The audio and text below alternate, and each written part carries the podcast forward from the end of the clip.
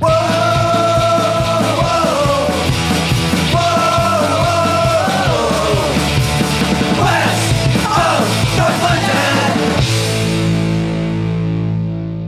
to the West of North London podcast, where we sit down each and every week to answer your big Arsenal questions. I'm Caleb.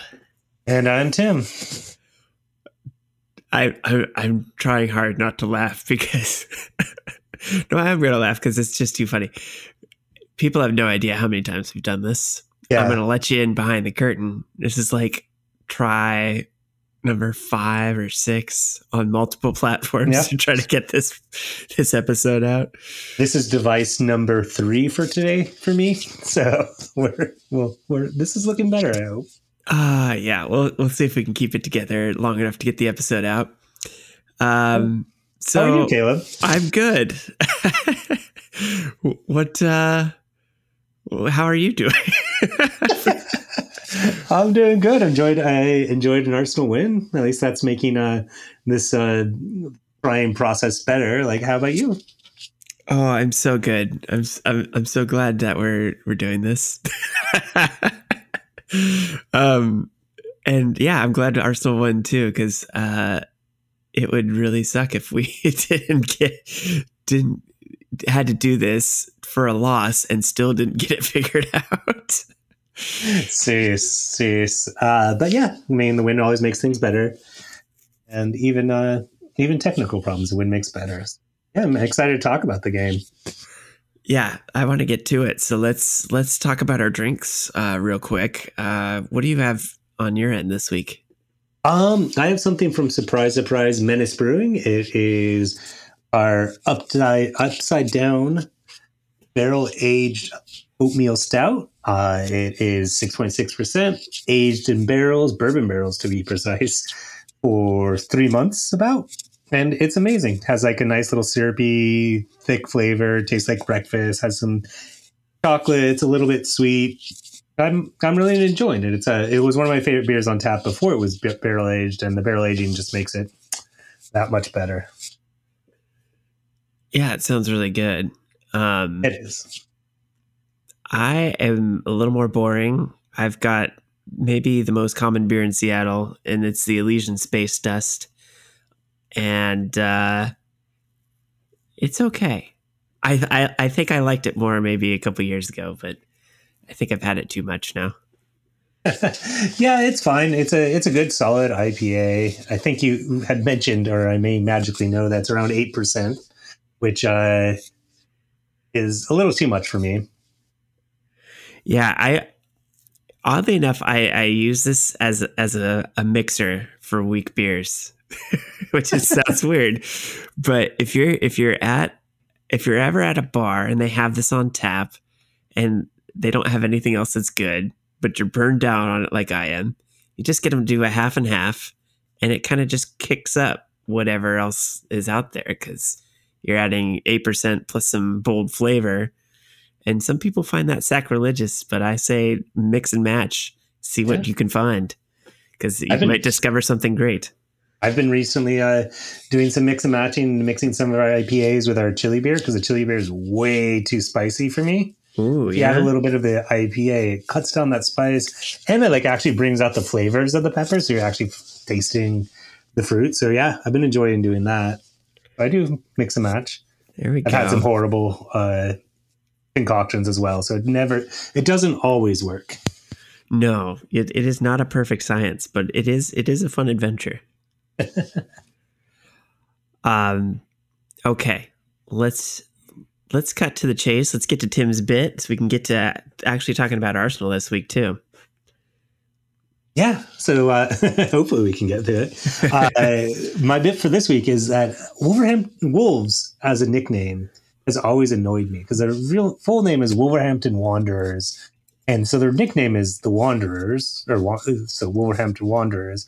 I never, I understand why it's Wolves, but it's just kind of, I don't know. It's always uh, kind of bothered me. Are there any uh, nicknames that you don't like that bother you that annoy you in the world of soccer? Um. Okay. I, I had to I had to pull up a list because I don't know that I hear all these nicknames all the time. Um, I'm just going to go through these because they're they're kind of interesting. I don't really think of these. Um, this one, this one jumps out at at, at me because I I hear this and it kind of makes me cringe. Aston Villa, the villains. I think dislike, that's funny. Dislike. Um. Okay, Brentford bees. I like it. They got bees in their their you know it's actually an area where they have a, a, lot of bees. Okay, so that that's not a bad one. Um, let me find some bad ones here. Um, and I probably, you know, as I read these, oh, here's one I didn't know. Leeds can go by the Peacocks. I've never heard that one. I actually, never heard that one before. That's interesting. Uh, also, I don't like the citizens for Man City. Not a, not a fan of that. Yeah, I don't know why that one always has bothered me. Same with uh, I, have always been annoyed with uh, Watford because they have the moose in their crest, but their nickname is the Hornets. Never, I never understood that. Here, here's what they have is on this list for Watford. They have the Hornets. They have the Golden Boys. They have Yellow Ar- Army and the Orns. The Orns? I'm guessing that's for the moose. Orns? It's just Orns. I think I'm going to call them the Orns from now on. We play them next week, so uh, during the podcast, I'm just going to refer to them as the Orns. The Orns. Not yeah. to be confused with West Ham, who goes who can also go by the Irons and not just the Hammers. Yeah, I knew the Irons. That's because I had like a million West Ham. Uh, I'm just scrolling through here. I've never understood the cherries for Bournemouth. I don't get that one. I've heard it, don't understand it. Probably something to that. Yeah, there's a there's I always like posh for uh, Peterborough. Interesting one. Um, nothing really jumps out as some of these other ones. Don't go silent like that on. Sorry, thinking, reading. Uh, yeah. Also, don't understand the baggies for West Brom. Don't don't get that. They're a, it's a type of bird, and it's on their crest, I believe. Ah, yeah. Okay, well, there's a lot I don't understand, but there's there's a few in there I don't like as well. So, yeah. oh, here's one. I here's one for Newcastle. I knew about the Magpies. The but the other one is the Geordies. Yep. That actually refers to kind of everyone from the area. They're called Geordies. It's a, oh, okay. a name for people from Newcastle, north of the Tyne area. So if you're in England, it makes a lot of sense. Yeah. From outside of England, you probably don't really know the local names of people. No. I think that's one of the few that uh well no maybe that but anyway there's there's quite a few on here i don't understand, but that's okay. Oh, here's one for Chelsea the pensioners. That's a new one. I don't think I've heard that one. That's pretty funny. Uh, all right. Well, I'm learning some things. That's and what I'm I also, aim to do. I'm also secretly pleased that this this episode is still going. Yeah. Which tells you how much trouble we've had because we're only nine minutes in. So let's not jinx it and uh, move on to actual no. soccer. You can hear me knocking on the my wooden desk here. um, yeah, let's talk about the games. Let's talk about let's talk about some Arsenal. Um, so this last weekend we had a game against Brentford. It was the second leg of the home and away uh, in in the Premier League this season. Uh, and I, I I think I knew going into this game that it was going to be a bit different from our opening game with them. And that, that proved to be true because it looked like a very different team, a very different Arsenal team, um, which I'm, I'm happy to say because there there have been outside of how they played them the first first time this season, there have been years where we have just struggled against teams we should beat. And I can say that it feels like we've turned that corner a little bit. You know, it, not to say we didn't have some hiccups with uh, um, Burnley not too long ago, and you know we've had had some stumbles, but really, you know, a, a, draw to Burnley is not the end of the world. We've we've actually like had seasons where we just totally shit the bed against teams we should be beating, and it feels like that has is a thing of the past with this team at the moment, which is is is a nice feeling. I I always have to like have these caveats because I as an Arsenal fan, I can like never buy into it. I always have to like leave myself an out. I have to like hedge a little bit and like never truly buy in because if, as soon as I do, the other shoe is going to drop and Arsenal's going to start being horrible. So I don't ever want to be too confident. Yeah, I mean, I'm not going to go. I'm not going to be as bold as to say that there's a, a, a trend or anything from this game.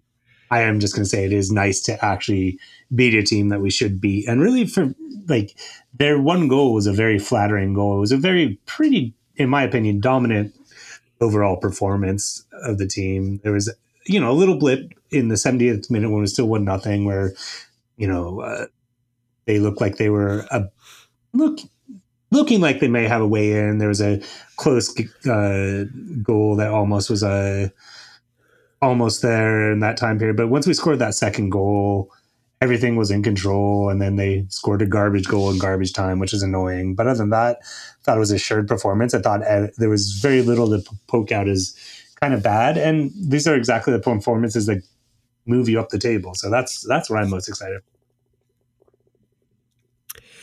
Yeah, um, you know, starting from the top of the game here, the I don't think there was any real surprises uh, in the lineup. Maybe the one unknown going into this game was going to be if uh, Tomiyasu could make it back uh, to full health in time, and probably for the best that he got the additional rest. He did make the bench, but Cedric got this the second start. Uh, I think maybe one of the few times he's gotten two Premier League starts in a row.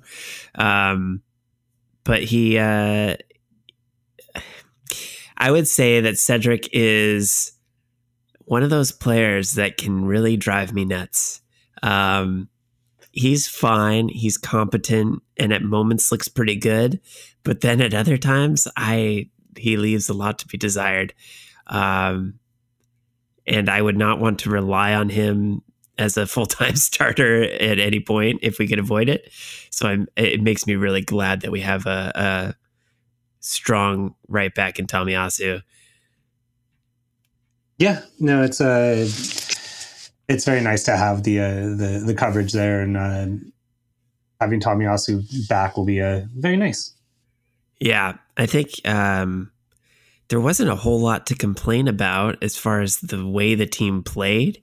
Um, I just say that first half, though, there was a lot of almosts, uh, but nothing that really was super threatening. But, you know, Arsenal controlled that game, and it was nice to feel like they were in the driver's seat from the beginning, even though they weren't weren't able to score until the second half. It it never felt like uh, it never felt like Brentford was really threatening our goal all that much.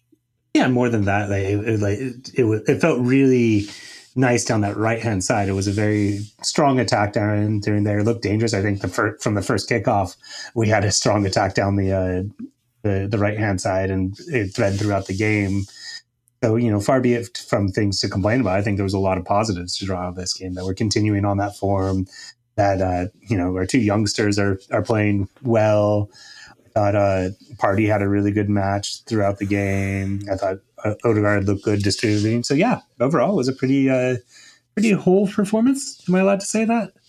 Yes, and we need to be able to say it more. I think that you know this this team should be hopefully getting into a, a good form. You know, I, it's there's been a lot of stops and starts with international breaks, with red cards, with injuries. So it, getting a consistent lineup that can really gel, uh, I think, is the ultimate goal. But the amount of times that Arteta has been able to draw upon his uh, ideal starting eleven is uh, few and far between, it seems. But you know, with only Tomiyasu out this week and uh, Martinelli out for his red card, I think this is as close to his, his ideal eleven as as you can possibly get because, um, you know, Emil Smith Rowe is no slouch. He's not. He's not some, uh, you know, distant second when it comes to that left wing position. I think he's, um, I possibly the better of the two options there. But ask me again next week, and I might say Martinelli because they're they're kind of pushing each other really well. Um, you know, Martinelli has not been uh, as prolific a scorer this season, but he he offers quite a bit when he is in. It's it's hard to make the case to drop either one of them, but uh, only one can really slot in in this current formation. So I think a lot of people have been asking where how either a how do you get both of them in? Or b who who is the ideal starter for this team? Well M- M- Mikel Arteta has an idea of that which is uh, to start uh, Smith Rowe as a uh, striker. I've heard him mention that in a uh, interview yeah did, did, what did you make of that was that just like oh he can play a number nine or do you feel like that was a hint that he he might want to try that as a as, I, as a role for him. I, I don't think it's crazy. he's scoring a lot of goals, which I know, you know, is not necessarily an indication that he could play up top. He's scoring a lot of goals from midfield. But I mean, that's it's almost exactly what happened from Henry, where Henry was coming in from almost midfield wide positions before he got converted to an a striker. Maybe that's Smith Rowe's uh, big boy position. I, I don't know. I it's worth a try. I mean, it's not like our other strikers are scoring. So I, I find it interesting because of the two, I, I always thought the the person to convert would be Martinelli, and I, I if if it ends up being Smith Rowe, I would be surprised, but I it would be a welcome surprise. I mean, just take the uh, his goal he scored on uh, the Brentford game. It was not just a, a movement from the uh, the midfield that made it. It was his finishing ability. A, a, striker would be proud of that goal. Oh, absolutely. And the little bit of spin he puts on it, I mean, that's a that is Henry esque really to find that that corner and, and just put that that little bit of touch on it to spin it around the keeper. Such a good goal. Maybe it shows that uh Arteta is playing 3D chess, and that's why we didn't sign a striker in this window. Is that it, he has a complete faith in uh in Smith Rowe going forward. Yeah, I think that in that first half, the thing that did jump out at me is the need, the glaring need for a striker. Like there is a lot of movement, there's a lot of action going down the wings. Like you said, we've got strong, um, you know, you've got Saka bombing down the right hand side. You've got great connection with uh, Odegaard, who tends to drift out that way. Uh, and, and Lacazette does combine. He had he had an assist in this game. Um, he is involved, but there are moments where you need a player that can play a little bit higher and can also check back and be part of the buildup. And I just don't see Lacazette being that guy at the moment. He's kind of one or the other, but he's not going to out outpace anybody going forward.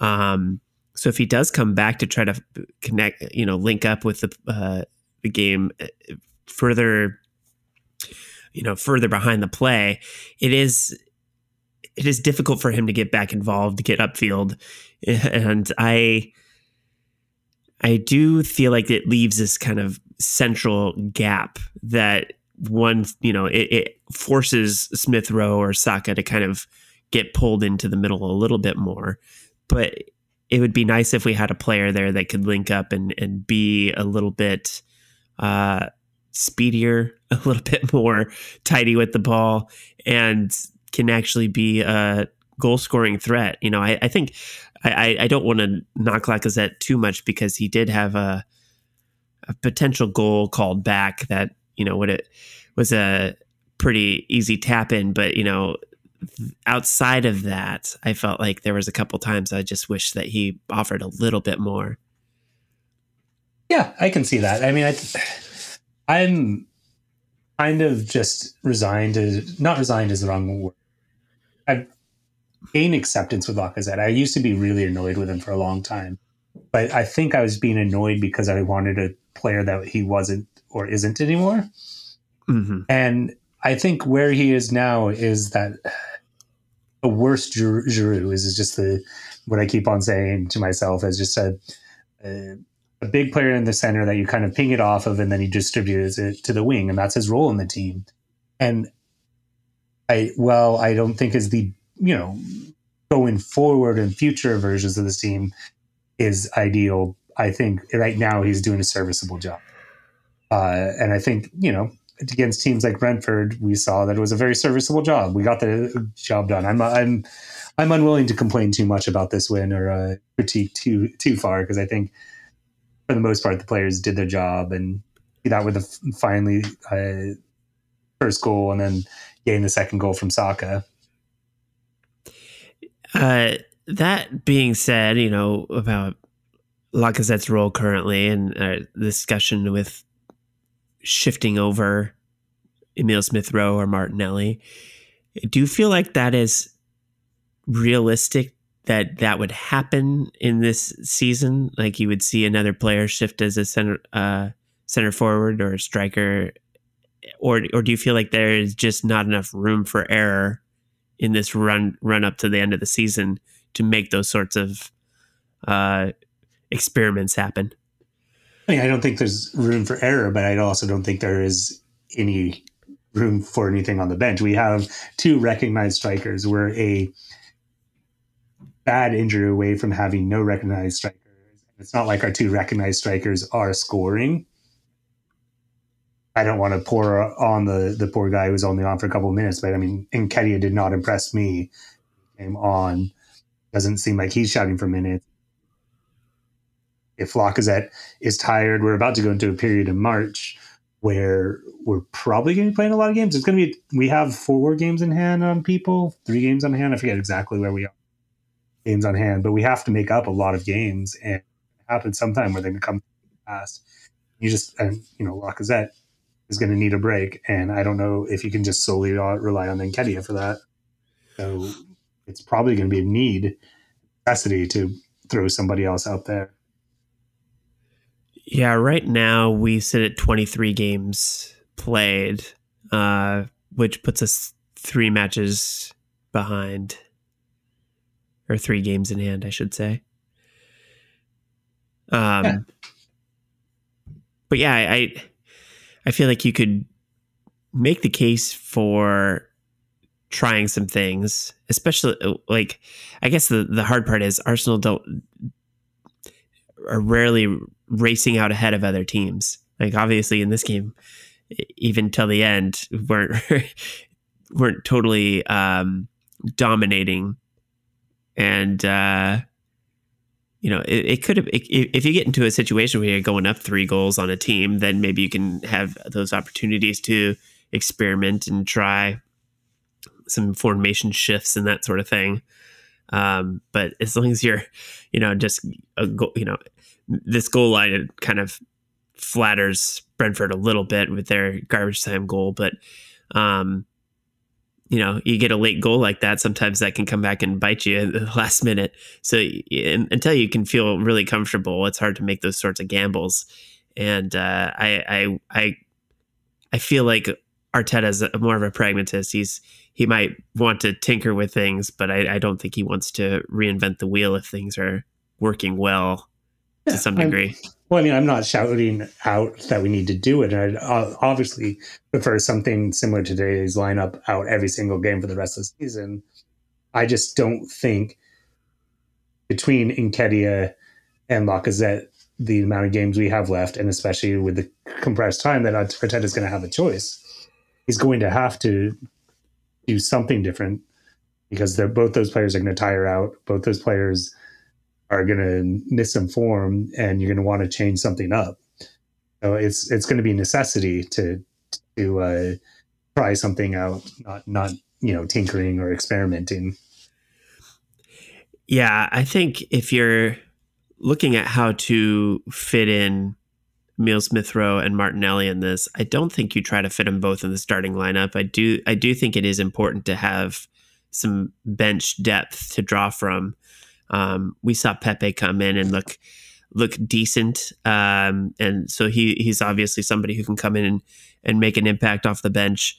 But you know we've also seen Smith Rowe come off off the bench and be very good and a game a game changer uh, a few times uh, earlier this season where he was able to come off the bench and score pretty quickly. Uh, so having those sorts of options is uh, really great. And if you can have a change of pace player like Martinelli who can come on and um, run at tired defenders, that can also be an asset that we could utilize. So if you do want a, a change of pace, you have a you, you do a swap for Martin, uh, Martinelli and for Lacazette instead. I'd I'd love to see something like that where he he could really stretch his legs and, and make some make some guys have to work hard at the end of games. Um, so I, you know, I whether it's Smith Rowe or Martinelli coming off the bench, I think that would be the best utiliz- util- I can't talk tonight. utilization of them instead of trying to fit everybody into the starting lineup. Yeah. Uh, moving on, what do you think of Saka's goal? Oh, it's my favorite kind of goal, to be honest, is when you are just dinking it off the post. There's something about that satisfying sound where it, and, and then just having it uh, look so effortless. I think that was, um, you know, it, it, both him and uh, Emil Smith Rowe kind of scoring from the same area, but doing it in different ways and just both both making it look kind of easy. And I think that's they they look confident. They look like they are both uh, in good form. And it's exactly what I said we would need this season from both of them. And they had this this we we needed them to step up and be goal contributors more this season than ever, and they have. You know, with with Emil Smith Rowe's 10 goals. I think uh, Saka's close to that as well. It's um, it's exactly it's exactly what this team needs right now, and there's there's a lot of weight on their shoulders, but they don't show it, which is it it speaks well to the way that they've been trained. They they play way above their their age. Yeah, one of the things the uh, commentators mentioned at the beginning of the game was that Saka has been involved with every regular season game Arsenal's played this year, which for a midfielder actually a pretty uh, pretty amazing thing, especially after the uh, mean, straight off the uh, Euros and the Euro final, which was means he has not had a lot of break from playing soccer. No, and he, uh, you know, I think you can expect that from young players to just keep running and running and running. Uh, you hope it never catches up to him, but it is something to keep in the back back of the coach's mind, I guess, that at some point he'll need a break. But um, you know, with with Pepe available, I think he should utilize that as much as he can to give Saka some rest. But you also have Emil Smith Rowe, who did get subbed off for Pepe in this game, um, who's been nursing an injury and and has had to kind of uh, come back slowly from that. So it is it is something that Arteta is going to have to manage uh, because there's a thin squad. We have to really try to rotate carefully and make sure that we're not having major injuries to these really important young players. And I, I, I do think we've seen that a lot with um, Arsenal in the past, where we had promising young players get their careers derailed by frequent injuries or injuries that didn't have a chance to heal properly because they got rushed back too soon. Um, so I, I, think managing the expectations for these players because they are still developing and they're um, still really young and have have time to to grow and develop. I don't think we have to push them to their uh, extremes to get to get what we need. Uh, and it would be a shame if if we overdid it in the name of trying to reach the top four and ended up losing one, uh, you know, a, a, promising young player for an extended period of time because we we needed them to uh, play beyond their uh, limitations. So it, it's I, I hope that we don't have to address that. I think at their age it should be fine, and they should be able to play through and and be okay with with just Premier League games on the horizon. There's not like a ton of congestion as far as that goes.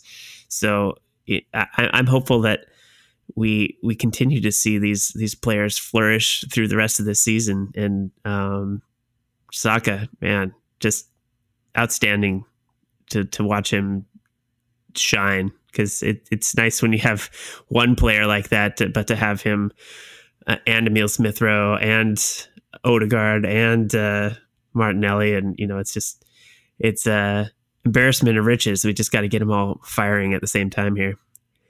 Yeah, and I, I mean, getting back to uh, Saka and to a certain extent uh, Smith Rowe, the idea is that we're going to have these players for a while. That like, they're not just a, a, this year, next year type of thing. If you want to hold on to them for a while, you want to make sure that their value extends long. So you want to be be careful with managing their minutes and the games that they play, especially because there's also the uh, World Cup coming up later this year, which is weird to me. Which means that there's going to be compressed scheduling and a lot more games in a shorter amount of time. And I assume both of them are probably going to make the squad. I would think so. I would hope so. Um, one player I mentioned there that we haven't talked about yet, and I think deserves deserves a mention is is Odegaard. Uh, he's he's been playing really well, not necessarily the most flashy, but steady and you know, he's just been a leader on the field that you can you can see other player other players um, are are better because of him. Uh, he had a great dummy in this game that got Saka off on a break, and, uh, those little flashes, I I really appreciate from him that he he has the tenacity and, and the gall to try some of these things. Uh, but he he's just buzzing around in the the things that he does to get players into space and the things that he's willing to do. You know, he's he's like Emil Smith Rowe. He's a player that's always running and and you know you're going to get a one two from him because he is going to pass you the ball and then make a run and or he's always going to have his head up looking for your run so I think that predictability and that uh, um, cohesion that he's developed with Saka and the players around him, um, he just looks like a player that's starting to get really comfortable, and I'm I'm excited for him and what he has the potential to be in the coming years. It's it's hard to believe we got him for such a cut rate because I think he could be uh, a really amazing player in in another season. And it's not just the, the the flashes and the dummies, which you rightly pointed out; those are amazing and fun. I'm really appreciating his vision, and it's not all coming off. And it's you know sometimes getting broken up or the pass is a little off here or there, but the types of passes that he's making, the, the way he's looking and seeing the field is is really promising and exciting for me. I think in a game like this game where he has a little bit more time than I think other other games do that, I think was really amazing to see. And I'm I'm I'm very happy with him, and I'm I'm very looking forward to once we get a few more pieces to see how they all connect. One of my favorite partnerships of um, you know recent Arsenal history is the Ozil Sanchez combo, mm-hmm. and they could connect sometimes and make it look so effortless. And I do see some of that developing with Saka. Uh, but I, I, imagine if we could get the right kind of striker up in front of Odegaard, he could really um, unlock some doors on the offensive side of things too. And I think if you have a more effective striker in front of him, it opens up space for him to get some shots off as well because he he does he does shoot. It's not like he's trying, you know, I think sometimes he should shoot more um, with more confidence. Um, I think sometimes he kind of has a hesitant shot, like he he has this last second uh, idea that he maybe should have passed, or he does pass when he should have shot. Um, I think that will develop, and I think there's um, there's time for that. but you know, I, I think there's also a, a scenario where he could really benefit from somebody in front of him um, who is going to take who is going to draw defenders and is going to make make defenders honest a little bit, um, where they can kind of free up some space for Odegaard to take advantage of. Yeah, I mean, confidence is continuing. That if you ha- start having, you know, the confidence of uh, Saka and Smith Rowe, it's got to rub off on him eventually. He'll be more confident to take that uh, shot because there was a shot in the second half. I want to say I'm trying to remember which might have been the first half actually, where instead of he was kind of directly in front goal about hmm, and he had a better angle for the shot and instead he laid it off to Saka on the right who was just kind of almost towards the end line and it would have probably been better for him to shoot that ball was to pass it off to Saka who had a harder angle so yeah he had he had three shots in this game um and that maybe doesn't tell the whole whole story because I think there are a couple iffy shots, but you know, it, it is. I think he could really shoot more, and nobody would think worse of him. You know, like I think he is, has uh, he gets himself into good spaces and should take advantage of that. Uh, but I think when you have when you have Saka and Smith Rowe around you, you kind of want to defer to them because they can do some amazing things. Uh, and I don't think anybody faults him for being more of a create a creator than a scorer at this point. But I do see flashes of it, and I'm just like, oh, you're almost there. If you could just just have that little bit of little bit more confidence. Um, but he tries stuff, and that's that's the thing that's admirable. And uh, you, you have to you have to try to be do that to be a really creative player. You have to just try some things and see what happens. Um, but it's never so egregious that you're like groaning that he tried, you know. Well, speaking of trying things, I'm going to make a segue here. Someone not willing to try something was Xhaka and the arm trying on the armband. And I don't know if you want to talk about this at all or what, but that was the only other kind of event of note that I've found in the game. What are your thoughts on not being excited to get the armband? I, you know, I, I think it's been talked talked about enough now, where we can say there's no no drama to see here. You know, I don't think there was any um anything to read into that all, all that much. Like now that I've heard some further explanations, it sounds like that was uh just part of the, the, pecking order, I guess, in that he was not the person who was supposed to take the armband. So he, you know, uh, rather than take it and pass it on, he just had Nketiah hold on to it a little bit longer so that uh, uh, Tierney could take it after he took the throw in. Uh, so it, it, it, I think it was the announcers were re- trying to read into things, and people picked up on that and and ran with it and in in retrospect, it's probably not a big deal. But because of Xhaka's um, weird relationship with the captain's armband, uh, people were ready to latch on to any little bit of drama, and I, I, don't think there's any anything really to latch on to. I think it was just it was Tierney's to take because of where everybody was. It got kind of messy for a minute, and then it got sorted out. So not a big deal overall. Yeah, I mean, my first my first thought on it is like I I have such a little care about the captaincy. It's not it's it is so not the biggest thing in the world, and I don't think is as big a deal as people will make it out to be. I think it's a very small, small piece of a very large puzzle. There are a lot more things I'm much more worried about. And I think I think with Xhaka, I, I, after that incident happened, I just started watching him a little bit, and I, I I think he fulfills a lot of the roles of the captaincy without even having to have the armband on. Like he's he often is the one discussing things with the referee. He's often being fiery. I think you can fulfill those roles without a piece of cloth around your arm, and it's fine. And I think it would be weird if he put on the captain's band again. I I think it would be a news story that no one wants. Fans don't want it. Arteta doesn't want it. I don't think Xhaka wants it. I think we're all finding it kind of like chill where we're at.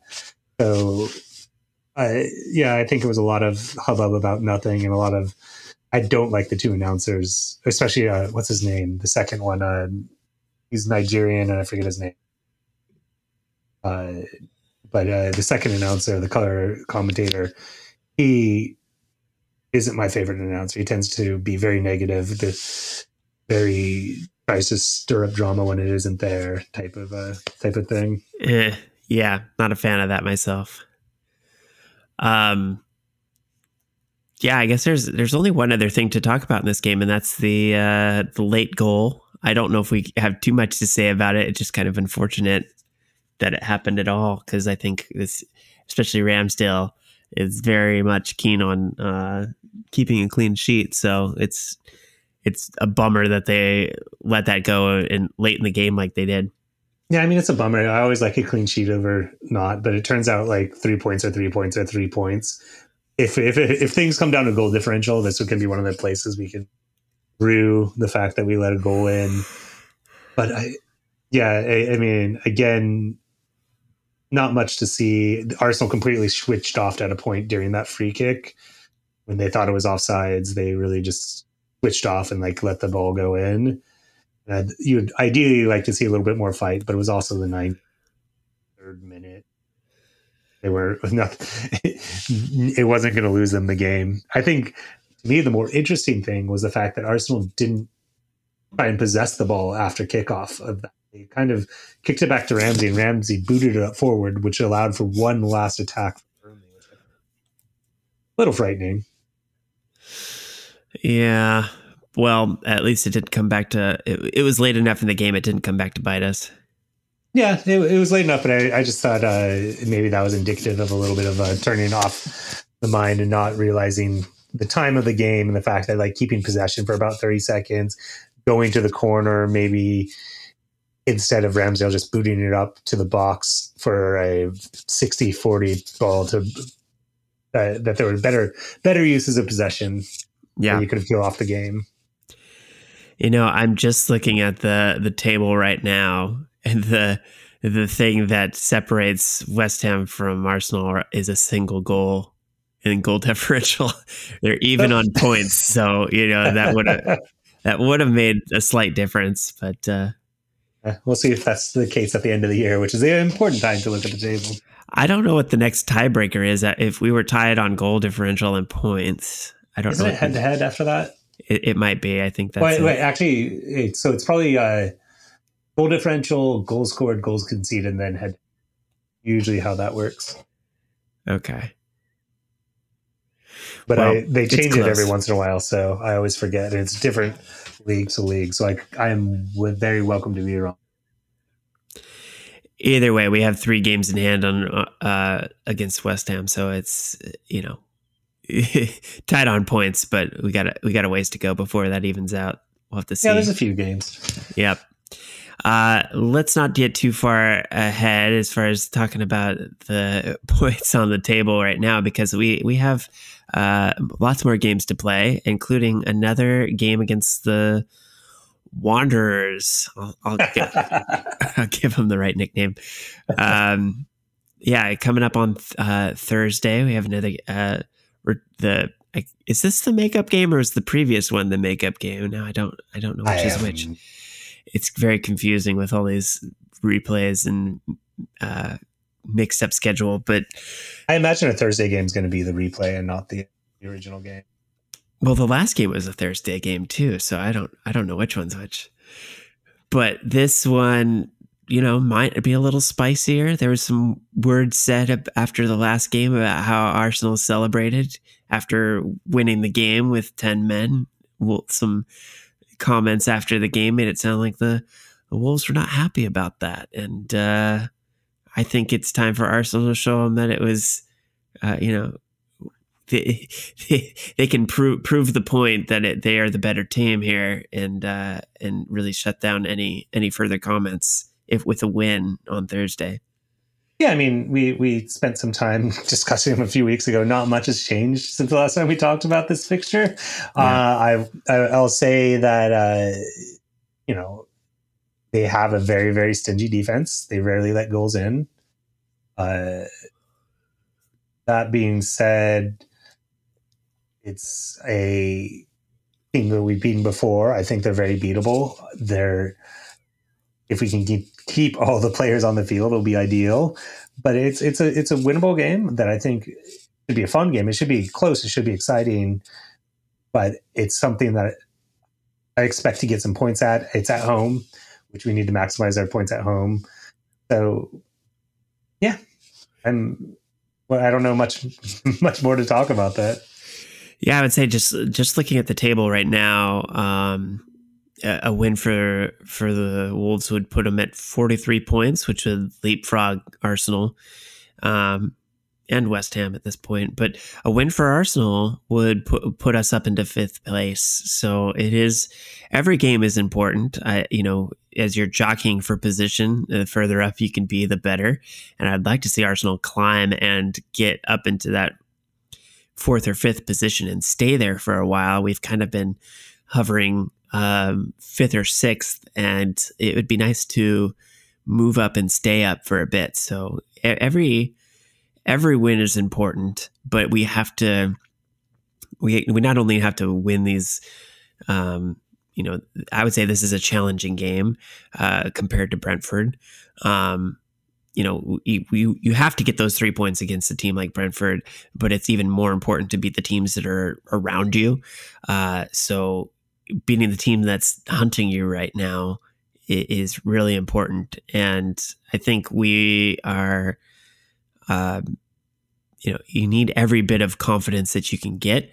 I think coming coming out of a recent game where we beat them with 10 men, I think the team's going to feel pretty confident that they can do it again, especially at home. But uh, they put up a good fight. I don't think the Wolves are going to just um, go down easy. I think that's it's still going to be a challenge. And uh, I, I, think Arsenal are up for it, but it, it is not I, I don't expect it to be a, uh, an easy win for them by any means. I, I mean, I, the worry, the biggest worry I have is that Arsenal hasn't had the best luck scoring recently, and mm. their and Wolves defense is very, very, very second lowest scores scored against after City. So that that's my biggest worry. But yeah, we'll see. I'm looking forward to it. Yeah, it's hard to believe they've only allowed 18 goals all season. Yeah, they've been sneakily good. They've been sneak. A lot of people haven't been talking about them, but they've been. They've, Wolves have had a very decent campaign this year. They also haven't been great at scoring, or their uh, record would be a lot better. but yeah. uh, but uh, they it hasn't been a, a bad season for. Why this game should be a pretty uh pretty good game to watch.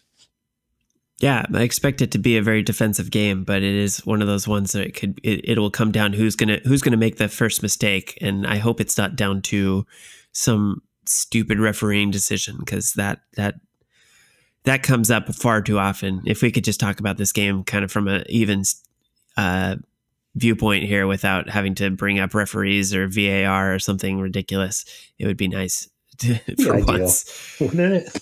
I, we didn't really even talk about that in the Brentford uh, game. There were several instant instances that could have been penalties for Arsenal, um, but I'm just kind of sick of talking about it. You know, it, we're, we're, just not going to get those calls if it's at all controversial. It's probably not going to go for us. Um, more likely going to go against us. So, yeah, I'm just at this quiet reserve. Uh, resolve at this point. It is what it is, and I'm just going to move on because me getting super upset about it's not going to change anything. it, it is mentally exhausting, so it's it's hard yeah. to want to keep keep beating that drum. Um, okay, we should probably stop there, take a quick break, and come back with a, a question, and then wrap things up. So stick with us. We'll be back in just a moment.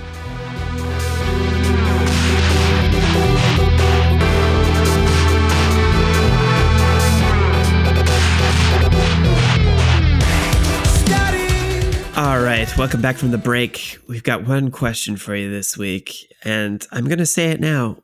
Our our shows are much better when we have lots of questions from you guys. So, you know, if you don't know how to send in questions, stick around to the end of the show and where we tell you how to do that. But if you do know, you have no excuse to not send in questions every week. Like you, you definitely have something you want to ask us. I know you do. Take a moment, send us a question every single episode. no big deal. You can totally do that. Otherwise, it's just us talking to ourselves. So yeah, like a couple weeks ago, it was literally just me talking to myself. You don't want that. All right. Uh, so, a question this week is more of a discussion topic, and uh, comes from Granell Misquith. Uh, he he says, "Auba's back to form for Barca. You know, what do you think about Aubameyang's latest run? You know, he had a hat trick the other day. What what what do you think of that? Does does that matter?" I mean, I think there there's a large part of me that doesn't really care all that much. He's no longer an Arsenal player. I think you can get stuck on this like big what if it people like to talk about Gnabry that and things like at, at a certain point you just kind of have to cut ties. So it doesn't it doesn't really bother me to be to be honest. As long as he's not hurting Arsenal, I'm I'm happy for the guy doing well. Uh, I think I do have a couple quibbles with that interpretation that you'll allow me for. I watched both of those games, one Champions League game and one because it was the uh, one of the games of the week at the bar. So, I know, uh, you know, regular uh, uh question asker Jonathan Monilas will have some quibbles about this, but I wasn't that impressed with him in the Champions League game, to be honest. I thought he was fine, and you know, he looked all right, but he wasn't. He didn't score in that one he scored a hat trick, yeah, in the uh, subsequent game against Valencia. Uh, but two games to call it form is a little much. I, there's been a million false dawns for Aubameyang in Arsenal, so like just to uh, to say that the even if if you if I concede the fact that he had a good game in the Champions League game, I still wouldn't say that this is a run of form. It's two games that he's played. I also think he's being played in a different role than he would at Arsenal and surrounded by different players. So you're going to get a different result no matter what.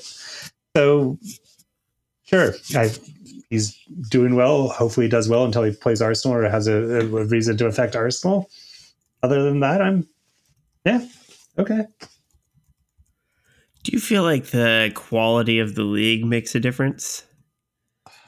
Yes, no, I don't. I I think it's an interesting question because I don't think the La Liga is as as bad as people seem to think it. I think the bottom bottom end of the La Liga, the La Liga, that was the bottom end of La Liga is probably or is definitely worse than the Premier League. But I think currently you have a lot of decently talented teams in that middle to upper middle that are just Real and Barcelona. It's not a t- just a two team league. I think, and I think Valencia is one of those teams that you could generally consider to be a more difficult opponent. So, sure, there's a little bit of that. I think it's a differently paced league. I think that's something that you can look at. I think that uh, Premier League is is miles faster than uh, La Liga. And as if a player is aging, that might actually be a helpful to go to a, a slower league. Yeah, I that was kind of my impression of it was that a he's he's not being asked to do a lot defensively, um, or as much I should say as what Arteta would expect, uh, and I, I you're he's surrounded by quality players who are more established. So he's not having to carry as much of the load in general. And I don't feel like, you know, if we're, if we're lamenting the fact that he's not with Arsenal anymore, I don't feel like this team is worse off without him. It was kind of uh we needed to get more out of him or cut ties and it, we weren't going to get more out of him. So it's it's not like if we still had him, he'd be scoring all of a sudden. I just didn't. I didn't see a scenario where it was going to just change based on who we had around him and what he was able to do in this league. Is kind of eh, he peaked, and that's okay. Yeah, I mean, I think also you have a different set of motivations, and I think Aubameyang is a very motivated, very incentive based motivator that I think you know, he had a giant contract and didn't need to necessarily perform anymore for Arsenal to still get that giant paycheck. So I think that might play into it. Whereas now he has a kind of redemption arc. He's also playing for Barcelona, which is, you know, historically a team that is, you know, one of the the big teams to make a name. So I think he has some, some motivation that way that he didn't have. Plus, timekeeping in Spain is a little bit more Aubameyang style than it is in England. What do you What do you mean by that? Uh, that, uh, the, oh, just the, as far as him getting to things on time. Yeah, I just that Ah. in Spain they tend to be a little bit looser about deadlines than they do. I found than they do in uh, England. Gotcha. Okay. Yeah, maybe that fits him better. I, I, if he feels comfortable, he's going to play better. That's all there is Yeah. to it. All right. Well, I, I would say don't don't lose any sleep over losing a Aubameyang. It, it's going to be okay. It might be it might be tough in the short term, but I think we're better off in the long term because that money that we're b- saving every single week is going to go buy a much younger and hopefully much better player for us in the in the long run. I mean, to be honest, I was more annoyed of uh, Vil- Vlahovic scoring his uh, goal in the 30th second of the uh, Champions League than anything. Yeah, but that just told me he was too good for where we're at right now. yeah, that's true. I mean, it's like it, it, it's kind of when you see a player that's at that level, it's like okay, well, we're obviously not going to go out and sign Haaland or you know, like there's just there's just players that are out of our reach based on where we're at, and when they're that good and we're not in Champions League yet, it it there's just a lot that has to happen before we have earned our way into that level uh, of of player. And speaking of players in the Champions League uh, that have been linked to Arsenal, Arier did not start for uh, Villarreal today. Or not Hmm. Villarreal. Uh, yeah, Villarreal. Okay. Well, you know, there's a there's a lot of names that have been linked to us, but it's only going to happen when we actually make the Champions League. So Yeah. we've we've got to we've got to do our work first. All right, I think we can wrap this one up now. We've we've said a said a lot and you know, said a lot. Uh, you know, before we even started this episode, we've did a lot of work to get this to you. So I'm tired and ready to call it a day. And uh, I, I appreciate those of you who stuck around and, and listen to us every week, even when we are uh, struggling to get out an episode. You, you know, it makes all the difference that you you listen. Uh, if you haven't done so, review and subscribe wherever you're listening to this episode. Uh, and as I said before, send us questions. It makes our day, it makes the episode better, and it drives the conversation and, and gives us uh, cool things to talk about. So, Twitter is one place you can do that. Uh, we are at W of N London. Uh, our email email address is west of north london at gmail.com. You can send us a voicemail, anchor.fm slash west of north london slash message. It's the place you can do that. Uh, we have a Discord. You can find a link to that in our show notes. We'd love to get you uh, chatting over there and sending questions and uh, just joining us for general Arsenal discussion at any and all times. Plus, there people just want to talk the sport or anything. You can take it up there. So join us for that over on our Discord. Uh, if you like our theme song, that's from a band called Bobcat. They have a website, which is bobc.at, and an album called No Course to Follow, which you can find there, plus much more. Go check them out. And I believe that is all for us this week. So, as always, the next gun show.